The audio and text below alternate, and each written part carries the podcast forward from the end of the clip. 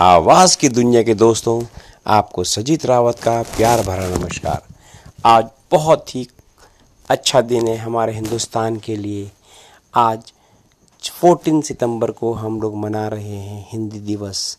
हर देश, हर देशवासी आज बहुत खुश है अपनी मातृभाषा को लेके।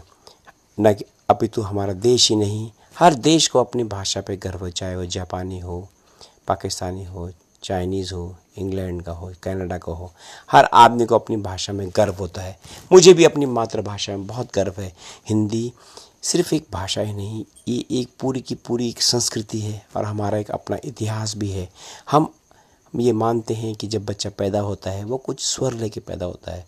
अ, उ, अ, व्यंजन वो बाद में सीखता है।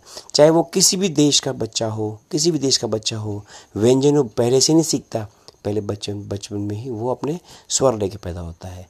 स्वर, व्यंजन और अपनी वर्णमाला जो हमारी है, बहुत ही सुंदर है। हम ये कहते हैं कि हम जो अपनी भाषा में कह सकते हैं, हम वो भाषा में अभिव्यक्त भी कर सकते हैं।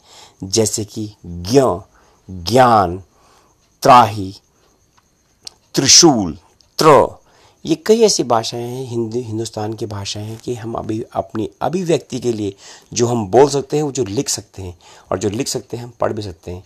हो सकता है अंग्रेज़ी में अगर हम त्र लिखना चाहें तो हम नहीं लिख सकते। अंग्रेज़ी में हम ज्ञ लिखना चाहें तो नहीं लिख सकते हैं। हमारी भाषा इतनी मीठी है, इतनी अच्छी है कि ये सिर्फ़ भाषा ही नहीं, ये तो ब्रह्मांड की भी भाषा है। अगर हम बात करें ओम की तो उसकी वेवलेंथ इतनी लंबी ओम को ब्रह्मांड की रचना से माना गया है। ओम के बारे में कई साइंटिस्ट मानते हैं कि अगर जैसे गायत्री मंत्र है या हमारे कई मंत्रास हैं हिंदुस्तान के जिनको साइंटिफिक लोग भी मान रहे हैं कि हाँ इसकी फ्रिक्वेंसी काफ़ी अच्छी है काफ़ी बड़ी है। ओम की जो ध्वनि तरंगे कई चीज़ें हमारे ब्रह्मांड में और हमारे आसपास हैं जिनका असर हम पे भी पड़ता है। हमारी हिंदी भा, भाषा में इतनी मधुरता है। ये नहीं कि हमारे देश की भाषा है इसमें बहुत सारा गूढ़ रहस्य छिपे हुए हैं। आज इस हिंदी दिवस को हम मना रहे हैं।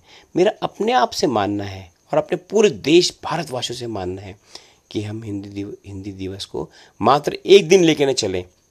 ये तीन सौ पैंसठ दिन हम अपनी भाषा का यूज़ करें और अपनी भाषा को समझें इसके इतिहास को इसके कवि को इसके संग्रहालय को समझें। हम दूसरी भाषाओं को भी समान इज़्ज़त दें। फ्रेंच हो इंग्लिश हो जर्मन हो कनाडा कोई भी भाषा हो, हम सारी भाषाओं की इज़्ज़त करें और नई नई भाषाएँ सीखें। नई नई भाषाएँ सीखने से हमारा दिमाग बहुत ही और भी उपयोगी बनता है। लेकिन अपनी मातृभाषा को हम पहले समझें कि ये भाषा कैसी है, इसके व्याकरण कैसे हैं, इसके व्यंजन कैसे हैं, इसके संगीत कैसे हैं इस भाषा में, और इसकी वेवलेंथ कैसी है, और इस भाषा का हमारे शरीर पे क्या असर पड़ रहा है। तो दोस्तों, इसी के साथ मैं अपने आप को पूर्ण विराम कहता हूँ और आप सबको हिंदी दिवस की बहुत बहुत बधाई। और मैं चाहूँगा कि आप सब लोग हिंदी का यूज़ करें, हिंदी साहित्य को पढ़ें, कविताओं को पढ़ें और अपने हिंदी को आगे बढ़ाएँ। धन्यवाद। जय हिंद, जय भारत।